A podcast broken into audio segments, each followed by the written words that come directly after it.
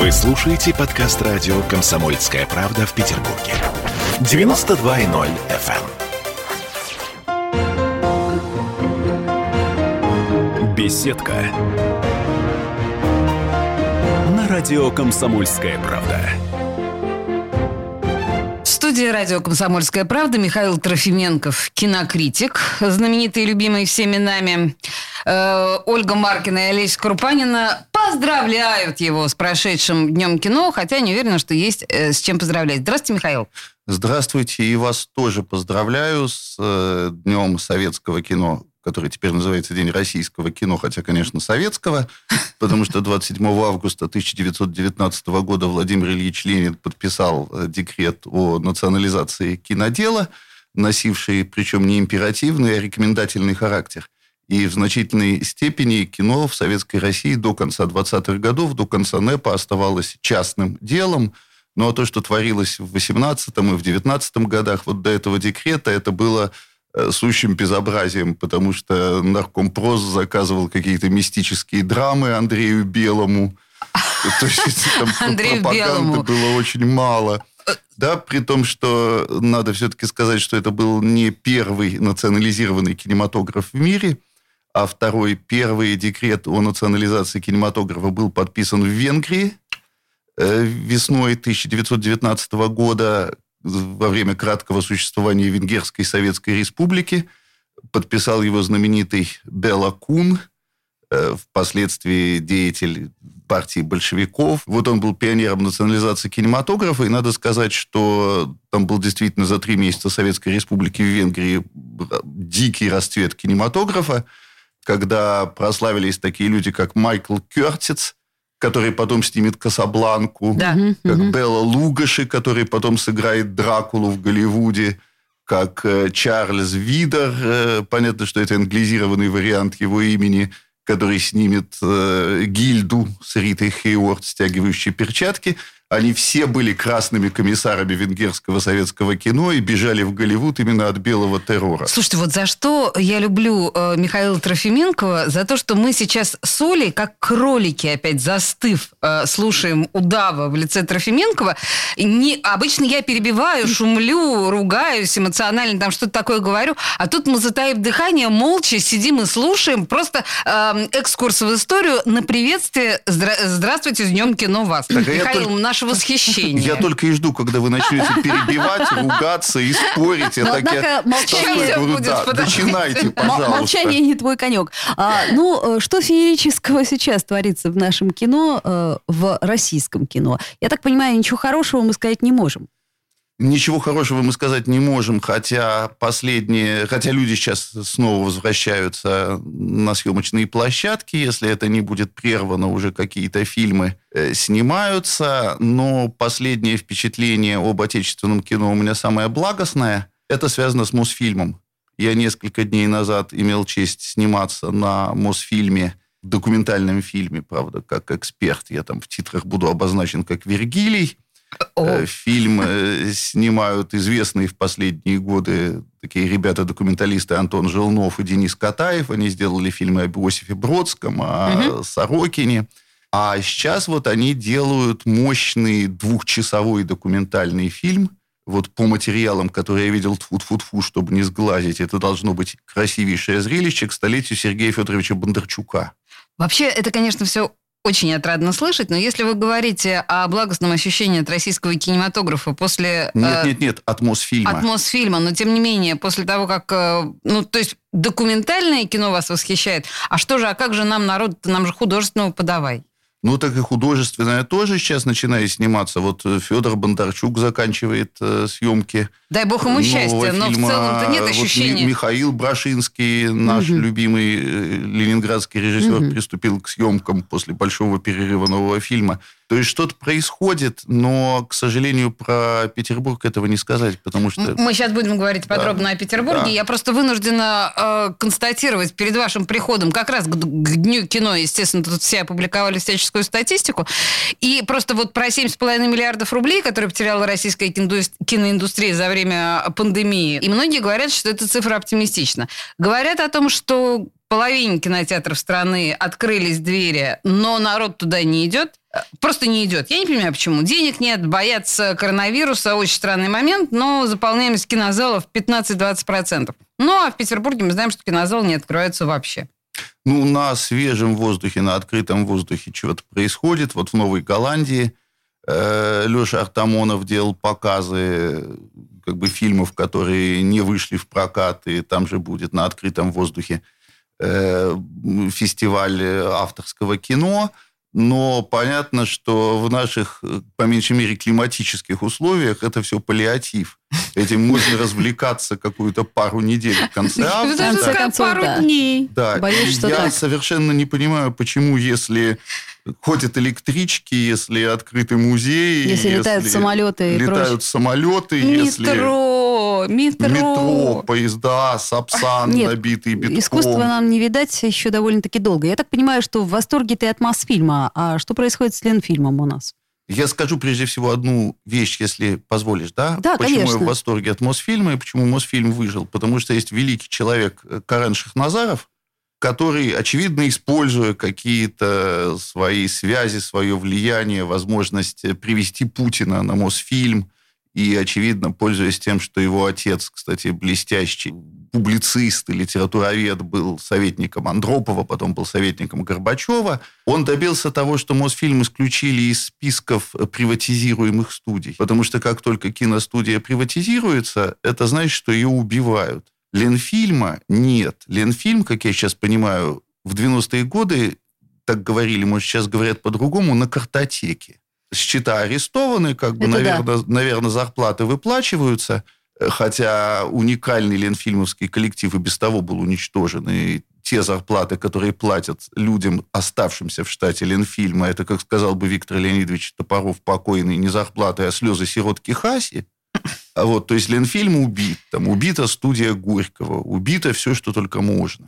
Послушайте, но совсем недавно был э, торжественно представлен вот этот вот обновленный Ленфильм, да, с этими восхитительными, на мой взгляд, чудовищными граффити, э, связанными с кадрами из фильмов. И, в общем, нам картинка-то представляется простому люду, да, что с Ленфильмом все в общем-то, наверное, ничего. Ну, представлялось до недавних пор, по крайней мере. Так э, картинка картинкой, но киностудия это не картинка, это не музей, это не ресторан, это не кинозалы, это фабрика, это производство, такое же, как литье чугуна, там, не знаю, выплавка стали, что угодно. Это технологический процесс. Если эта фабрика не работает, может быть, не имеет смысла искусственным образом вздрючивать ее и пытаться каким-то образом реанимировать? Может быть, умерла так умерла, и идти дальше?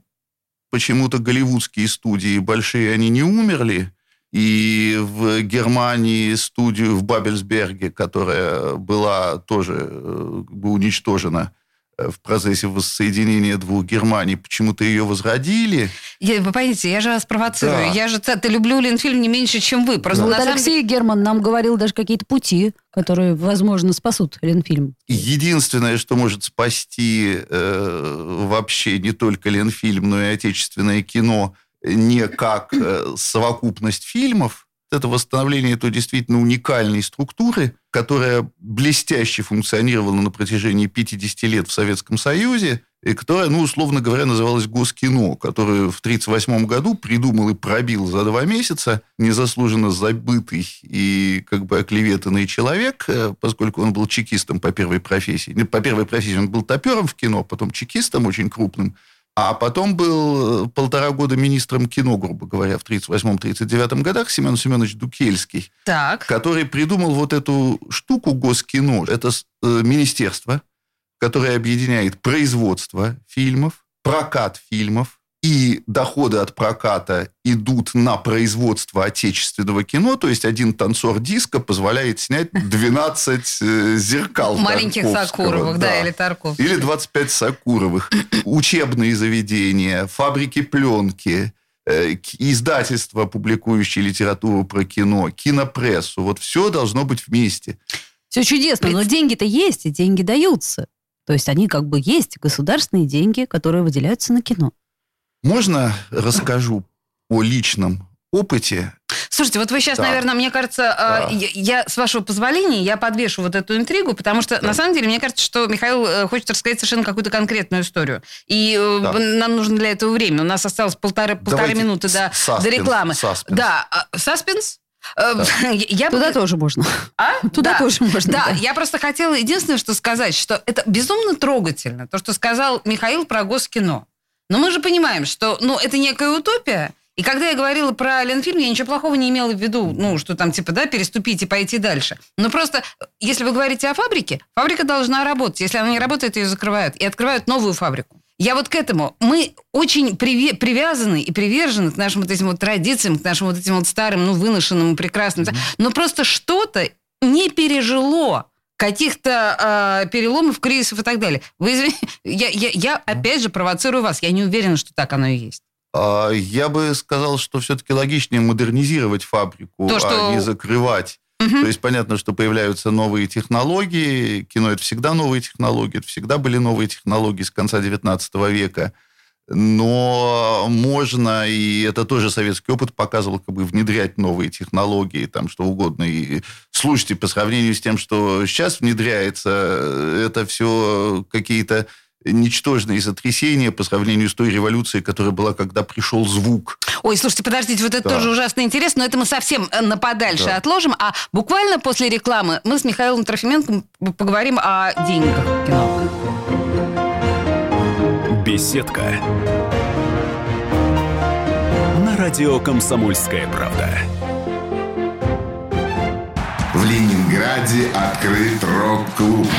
Рок-н-ролл жив. Пошли на работу к Борису Борисовичу Гребенщикову, и Борис Борисович сторожил эту баню. Первые рок-группы. Я говорю, а дай мне кассетку послушать. А я тебе, говорит, сейчас спою. И вот, видите, Цой мне одному, он мне поет все. Восьмиклассницу, гуляю. И меня уже так вставило. Первые фестивали. И там, и там был сидячий зал, и там, и там было жюри. Более того, жюри выдавало всякие грамоты и дипломы, которые впоследствии по жизни могли очень даже пригодиться. И настоящий драйв 80-х. Часто это заканчивалось все визитом в милицию. Легенды и мифы Ленинградского рок-клуба. Каждую субботу в 21.00 на радио «Комсомольская правда» в Петербурге.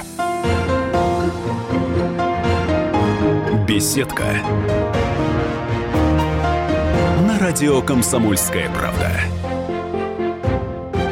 А мы продолжаем с Михаилом Трофименковым, кинокритиком. И э, в предыдущей части мы остановились на волнующей теме денег э, в российском кино, потому что как бы их нет, но как бы они есть. И как бы мы понимаем, что бабло побеждает зло в любом случае. И вот э, Ольга начала эту тему, да, что деньги-то даются. В кино-то... Ну, И государственные деньги. Как-то они распределяются. Михаил, вот такая история, которую вы пообещали нам рассказать, а я вас прервала. Ну, на самом деле, бабло э, побеждает зло. Это вредный идеологический А ой, мем. позвольте мне чуточку Или- цинизма. Да, или лозунг, потому что в этом случае бабло отождествляется с добром, а я в этом совершенно не уверен. Ну, вот так получилось, что я впервые в жизни... э, Поучаствовал знаю, в дележке? поучаст... Если бы поучаствовал, я бы сидел и молчал, если бы я поучаствовал в дележке. Вот именно, что не поучаствовал. Но не знаю, за э, какие заслуги, очевидно, как лауреат государственной премии, э, свежеиспеченный. Э, В этом году я оказался в составе комиссии нашего родного городского комитета по культуре. Какая честь, Михаил. Безусловно. Ничего, что мы рядом я, сидим. Я надел белоснежную рубашку, я надел Что смокинг. нашла? О, о, о, о. Нифига себе, я, я бы не пустила да, вас в таком виде в комитет. Какой там адрес я забыл.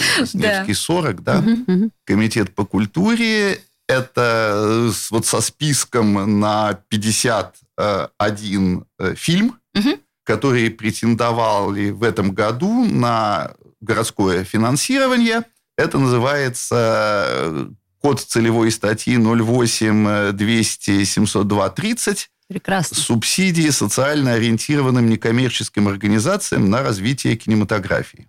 Это называется восхитительно. Так. Да, я подготовился. Вот все Мы бумажки так и есть. поняли.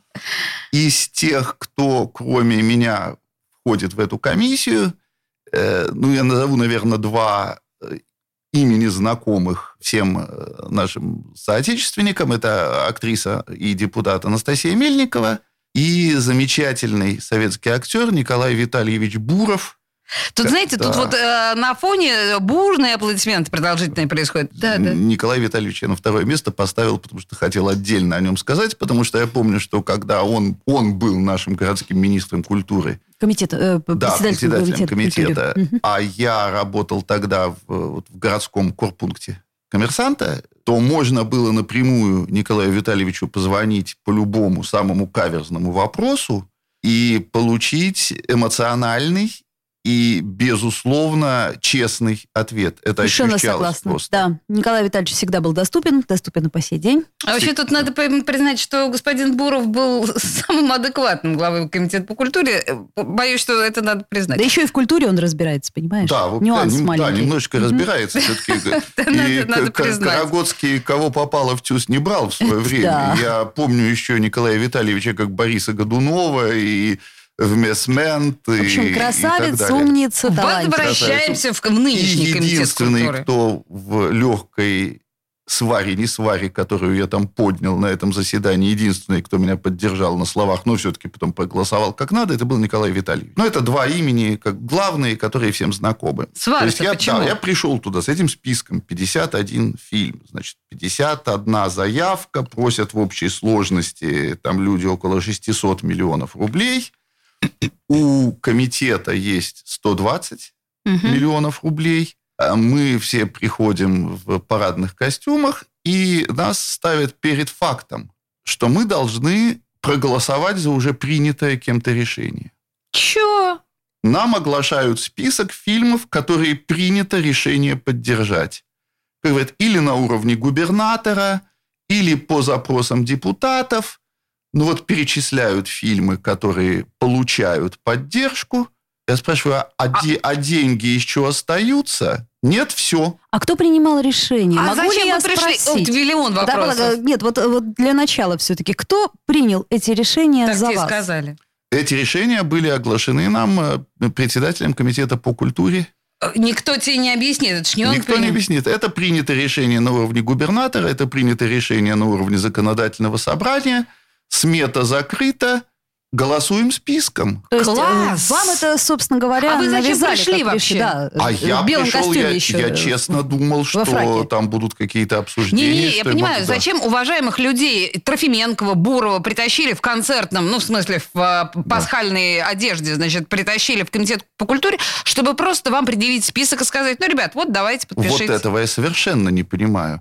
Это, очевидно, такая имитационная демократия. Кошмар какой. Это для того, чтобы иметь э, э, основания потом сказать, что вот э, Буров, э, Трофименков и кто-то еще проголосовали за, за, за. Так, и как прошло голосование? В итоге что? Вы Все проголосовали? проголосовали за, я воздержался. А сколько было всех, кроме Бурова, вас Слушай, и ну Мельниковой? кворум был. Я не 10 помню, человек. Мгм. Ну, наверное, да. Хорошо. наверное, да, Давайте, теперь, был. простите, вы же назовете нам хотя бы какие-то фильмы, которые были в этом списке? Э, безусловно. Давайте. Начать с тех, кто получил. Да. Да. Получили те, кто просили больше всего. Я потом скажу чуть больше про э, документальное кино, потому что это действительно трагическая история. Мгм. Э, Ну вот скажем, а, и фильмы, которые получают э, это вспомоществование, они приобретают статус национального фильма. Чудесно. Офигенно.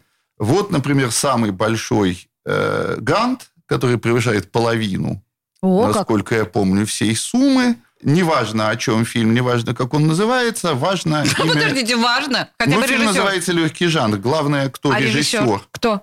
Режиссер Алексей Козлов. Знаете ли вы режиссера Алексея Козлова? К сожалению, мы недостаточно грамотны. Мне казалось, я саксофониста знаю. А я режиссера, но театрального, Режиссер его зовут Гриша. Гриша.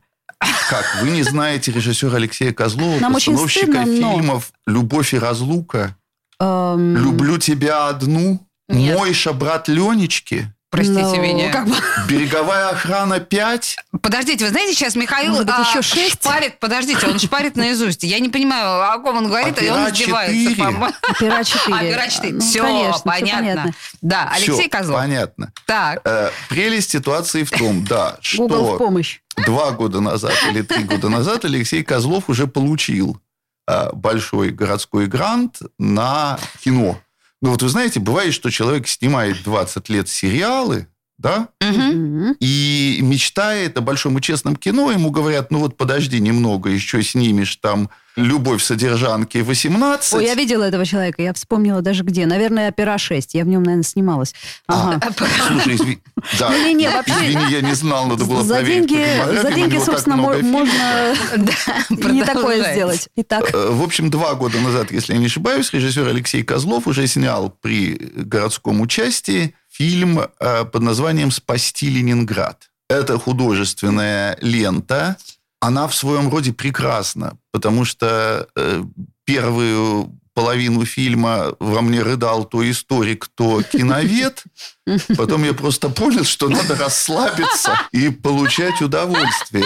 Но это многоточие слезы. цензура. Это фильм про блокаду Ленинграда. Это фильм про гибель э, баржи. Да, вообще, конечно, тогда это не так смешно, если такое-. Ад. Э, Было такое ощущение, что... ну, в общем, в этом фильме было все, э, чему положено быть в современном кино. Был адский, не снимающий черных перчаток НКВДшник, который на этой барже почему-то на шикарном автомобиле едет. Анастасия Мельникова, кстати, снималась в этом Да, фильме. она снималась там. Это я Google Но да, но было ощущение, что человек, который это снимал, не видел в жизни ничего, кроме Титаника и спасения рядового Райана.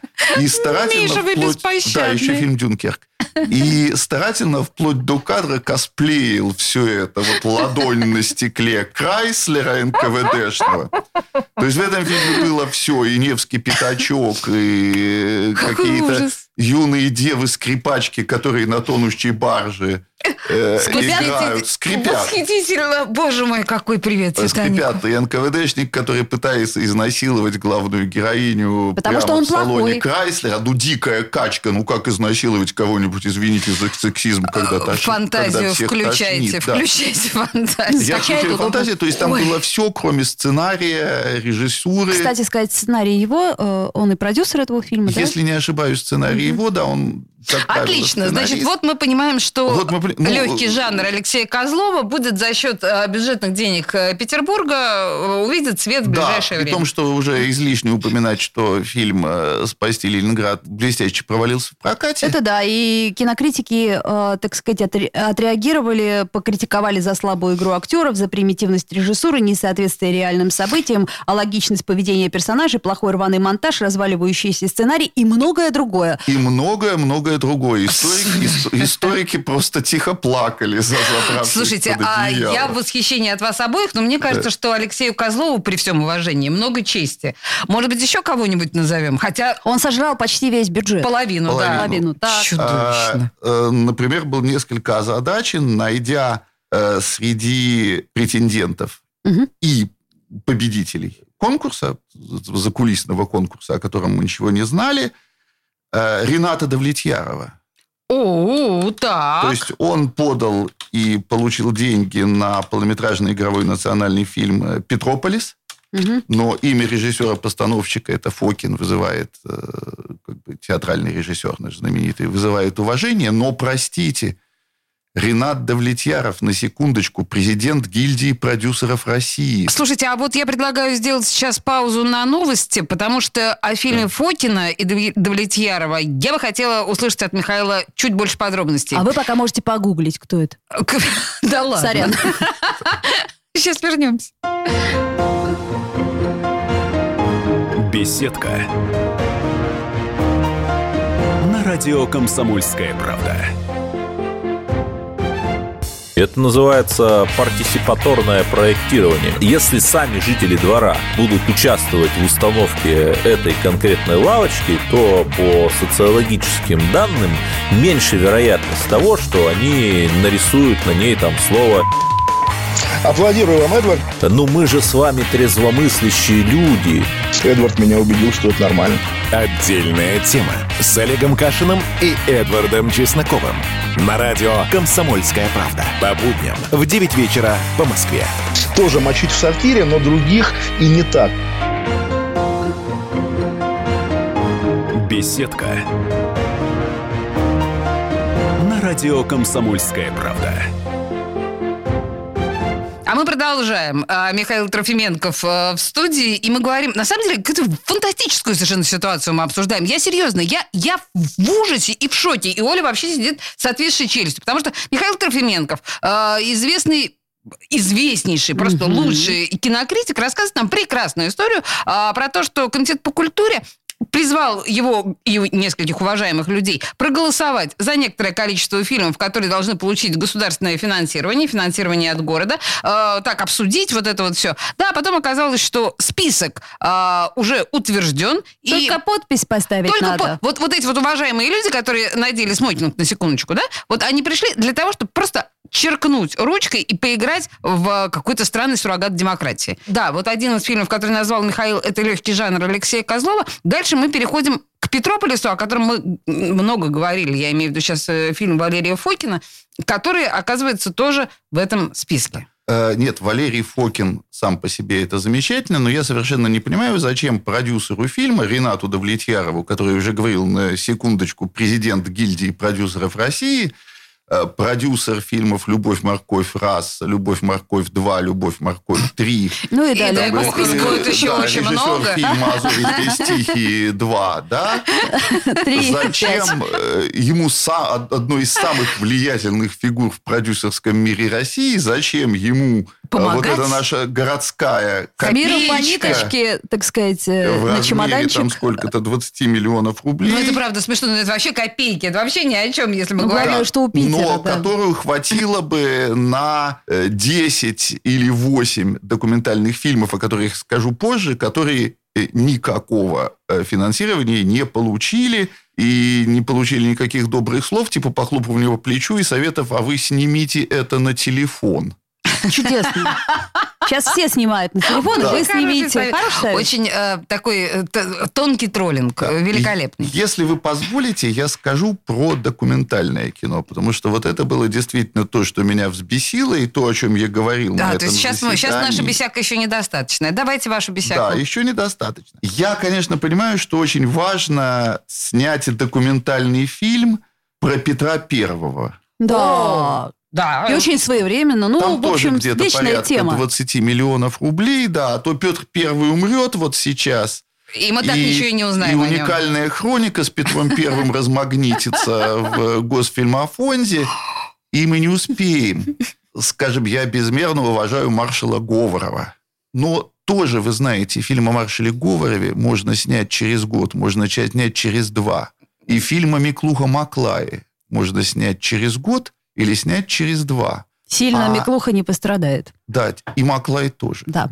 Но, э, по-моему, извините за пафос, э, важнейшая миссия документального кино заключается в том, чтобы остановить ускользающее время. И фиксировать. Да. да, чтобы зафиксировать, чтобы снять людей, которых, может быть, завтра э, как бы мы не сможем снять, чтобы сохранить память. И теперь тушь типа кто не получил никакой поддержки. Причем каждый из этих фильмов, на каждый из этих фильмов их продюсеры просили как минимум в 20 раз меньше, чем там, просил режиссер Козлов так. и так далее.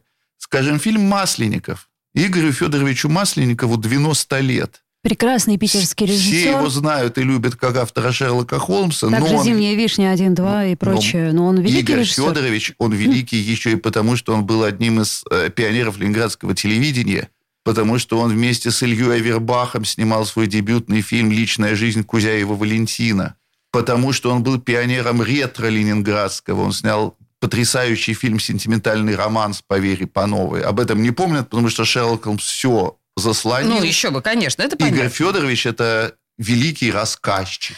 Э, кино, Ищет, документальное да. кино о Масленникове денег не получило. Что нет. еще не получила? Мы уже понимаем, да? Вы, вы вспомните. Э, Петр Первый, Миклух Маклай и зна... маршал Говоров э, все пойдут, значит, Да, знаете, сколько просили-то киностудия «Киномельница» на документальный фильм о Масленникове? Так.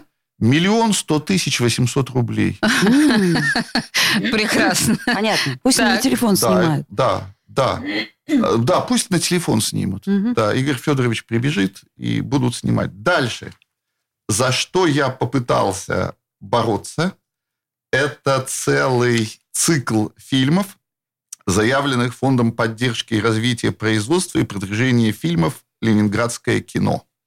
Я думал, что, может быть, там тоже суммы, которые просит э, этот фонд, это от полутора миллионов на фильм там, до двух с половиной миллионов. Ох, какая роскошь, какой размах, При какой том, да, разгул. при том, что когда я говорил, что, может быть, можно перераспределить средства, там чуть-чуть отщипнуть от режиссера Козлова, чуть-чуть отщипнуть от продюсера Давлетьярова, И как раз получится, набежит чуть-чуть 2 миллиона. отщипнуть от документального фильма о Петре Великом и наберется на четыре фильма. Вот, да, вот первый из них, я говорил, Игорь Федорович Масленников, это не ленинградское кино заявляло, это киномельница.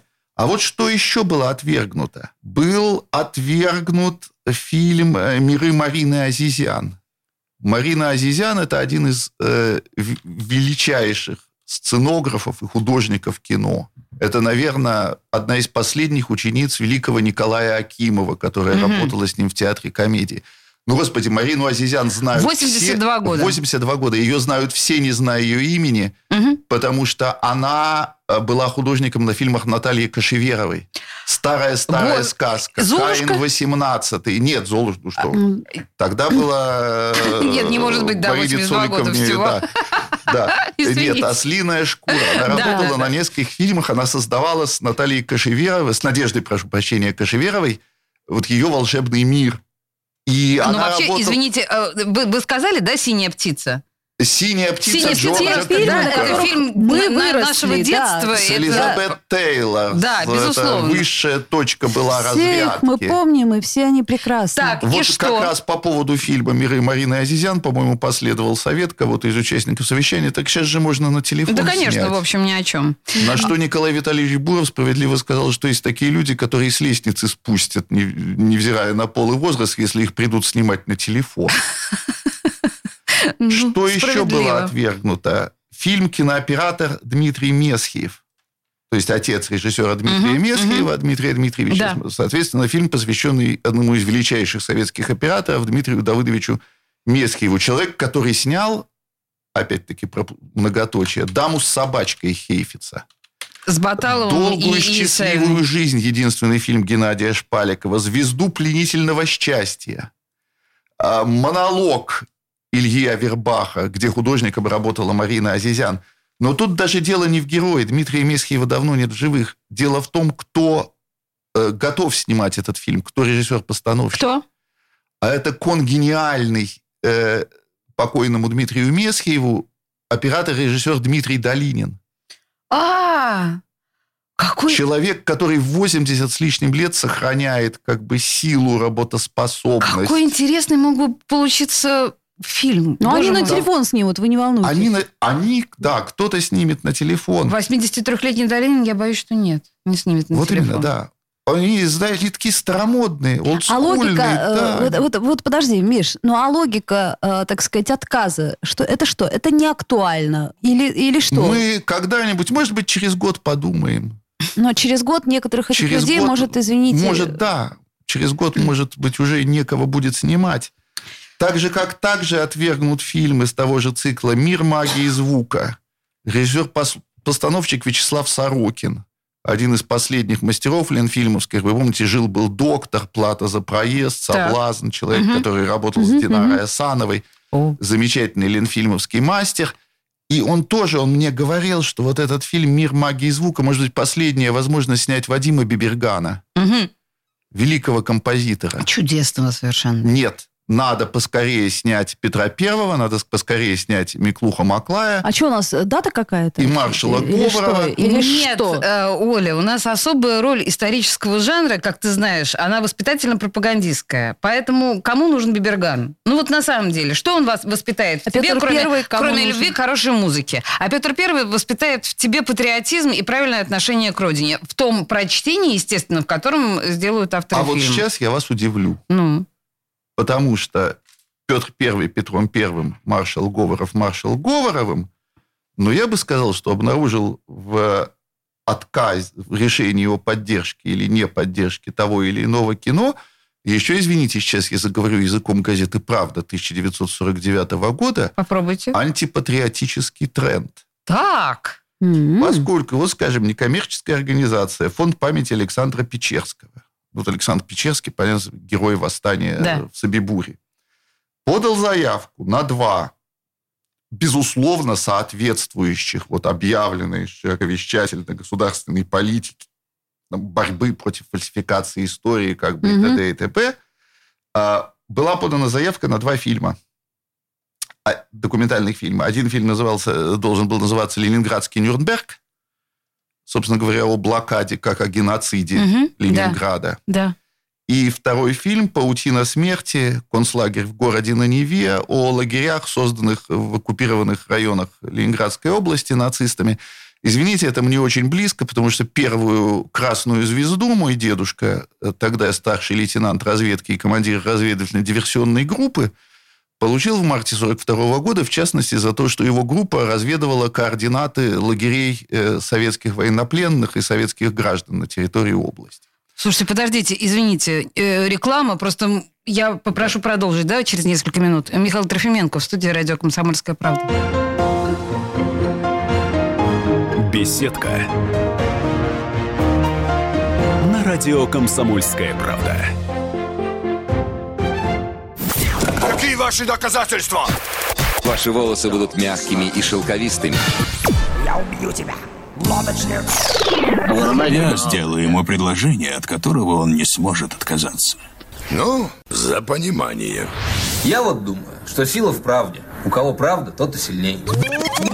Прошлое не дает себя забыть. Запахами, музыкой, фотографиями. Мы помним прозвища своих одноклассников, хотя самих их не видели очень давно. Мы до сих пор в памяти бережно храним правила дворовых игр. Все эти воспоминания оживают в программе «Дежавю». Меня зовут Михаил Антонов. По субботам и воскресеньям в 11 часов вечера мы говорим о том, что нас радовало и огорчало. Какими мы были раньше. Давайте вспоминать вместе. До встречи. Хулиганы. Беседка. На радио «Комсомольская правда». Михаил Трофименко в студии радио «Комсомольская правда». Мы остановились на волнующем э, месте, потому что, э, ну, как раз говорили о распределении государственных э, субсидий, субсидий городского бюджета на кино. И вот э, из того, что э, не получило и, очевидно, не выйдет в ближайшее время на экраны, документальные фильмы фонда Печерского, насколько я поняла, э, два фильма «Ленинградский, Ленинградский Нюрнберг». Нюрнберг и «Паутина смерти», концлагерь в городе на Неве. Э, При том, что какой-то фундированности этих фильмов говорит то, что, скажем, консультантом в одном из фильмов э, выступает там, мой добрый знакомый, блестящий историк молодого поколения Егор Яковлев, который написал замечательную книгу «Война на, на уничтожение». Вот он специалист по так называемому генеральному плану ОСТ, э, потому что нацисты готовили советскому народу. Вот это, казалось бы, вот что может быть патриотичнее? Нет, Михаил, ну вы же прекрасно знаете, по что сравнению с такие... Петром Первым, да. Подождите, ну вы же прекрасно оба понимаете, что такие фильмы не могли пройти. Вы прекрасно понимаете, что тема блокады Ленинграда это, во-первых, не патриотичная тема, ровно по тому же самому э, сценарию, по которому блокада А за как же фильм «Спасти Ленинград» Алексея Козлова? А это Очень же- таки себе По- а вот патриотичный. вы же понимаете, что А это были сериалы бы «Ладога» два разных прочее, да. совершенно фильма, да? Про пафосный э, подход героизму э, советских людей, которые, несмотря ни на что, значит, выжили. И даже в самом названии «Ленинградский Нюрнберг» заложена не патриотическая посылка. Михаил, вы чутье потеряли. А, слушайте, ну, значит, я остаюсь безнадежно советским человеком, потому что как раз в советское время, да, вот в советское время тема нацистских преступлений, тема геноцида, тема э, преступлений против мирного населения, против военнопленных, она очень и очень э, акцентировалась. Достаточно вспомнить, не знаю, книги там Даниила Гранина э, «Комиссар Вилор», и Клавдия Вилор, или Воробьева великую книгу «Это мы, Господи» и так далее и тому подобного.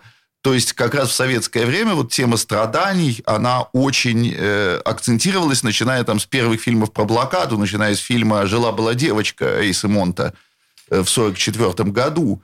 А вот сейчас Это, значит, вы меня уличаете в Уличаю. советизме. В советизме. Я, на самом деле, не очень хорошо сама для себя э, сформулировала то, в чем я вас уличаю. В этом же примерно я уличаю и себя, потому что, э, по большому счету, я правда не представляю себе, как э, фильм о, трагичес- о трагедии наших соотечественников в Ленинграде сейчас может быть адекватно воспринят нашими властями. Я, правда, этого не верю, э, этого не вижу и в это не верю. Ну, это же как раз такие фильмы и могут быть ответом э, фальсификаторам истории, как бы я говорю, фальсификаторам без кавычек. Без кавычек, да, разумеется. И э, всякой странной публики отечественной, которая в жанре пили бы баварская, да? Э, Вот про это напоминать надо, про это говорить надо, и это отметается. Ну, как бы то ни было, деньги поделены, нас никто не спросил, тебя, судя по всему, тоже, как это не Да, прискорбно. никто не спросил, я мог только воздержаться при голосовании,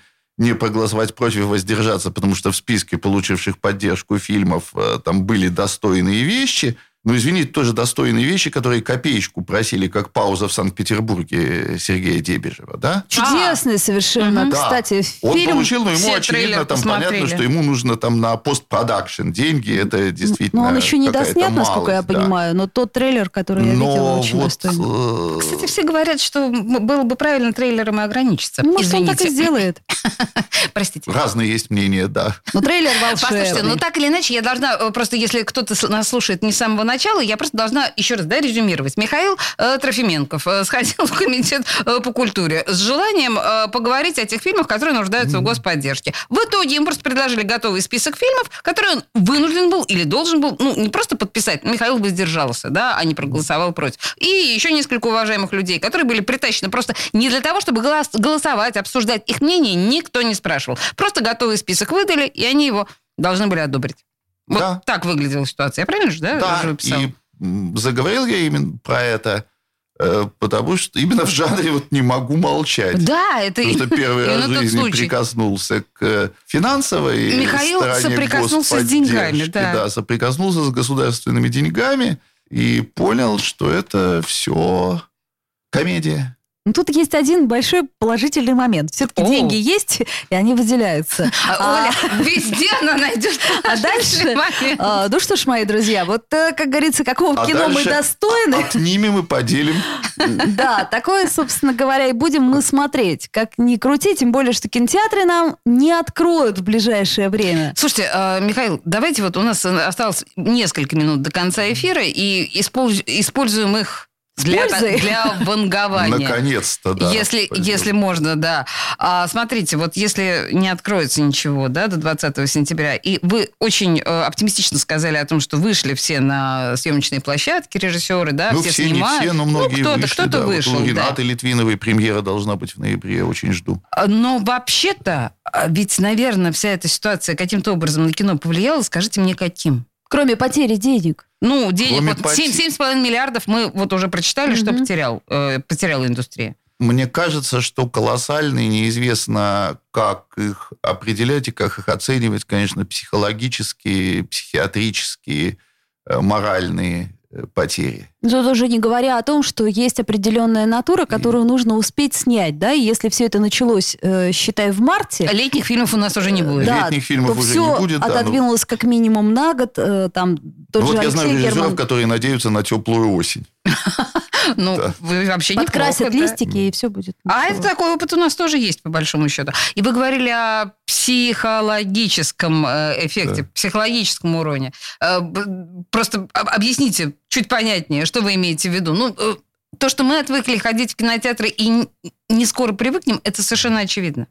Еще что? Хотя, возможно, кстати, своего рода протестный жест, наоборот, народ хлынет в кинотеатры. Ну, во всяком случае, в какие-то залы. Вот я очень надеюсь на то, что Дом кино вернет свою публику, потому что я сам имею отношение к программам Дома кино. Это один из лучших э, и умнейших залов в городе. Э, Надеюсь, что Аврора, которая блестящие проводит показы, тоже вернет свою публику. Ну и много кто, кто Михаил кто, да. перечисляет такие, ну вот действительно, как вы правильно сказали, умные залы, да, но массовое кино, сетевые кинотеатры, Можно на iPhone снять, И можно А, на и- с айфона и и- посмотреть. Да, Чего вы, да, собственно да. говоря, суетитесь? И денег не надо тратить ни на то, ни на другое. Будьте проще, господа, плюйте на пол. Хорошо. Э, Слушайте, ну вот, а, а так и время подошло к концу, извините, нашего разговора. Нет, надо что-то позитивное сказать. Миша, скажи, что у кино есть будущее. Вполне возможно. А, кино хоронили столько раз. Первый раз его хоронили в 1896 году, когда через Да, да, полгода да. после первого кинопоказа «Братьев Люмьер», когда написали, что ну что всем надоело смотреть на прибывающие поезда, кормление младенцев и политых поливальщиков, что фантазия дальше не идет никуда. Все, вот это я считаю блестящий Всё, финал. Да. супер. Э, Михаил Трофименков, замечательный, чудесный, любимый нами кинокритик. Спасибо большое, что пришли. Спасибо вам.